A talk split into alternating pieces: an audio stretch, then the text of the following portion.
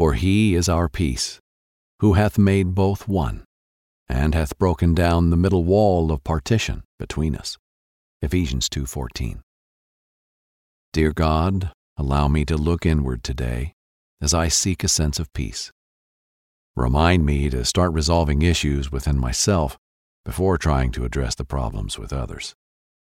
A real sense of peace only comes from being at one with who I am and having confidence in the path that you are guiding me along. I can't control others or make peace for anyone else but myself. Allow me to lean on you as I look inward to grow in my faith and find joy in your word. Amen.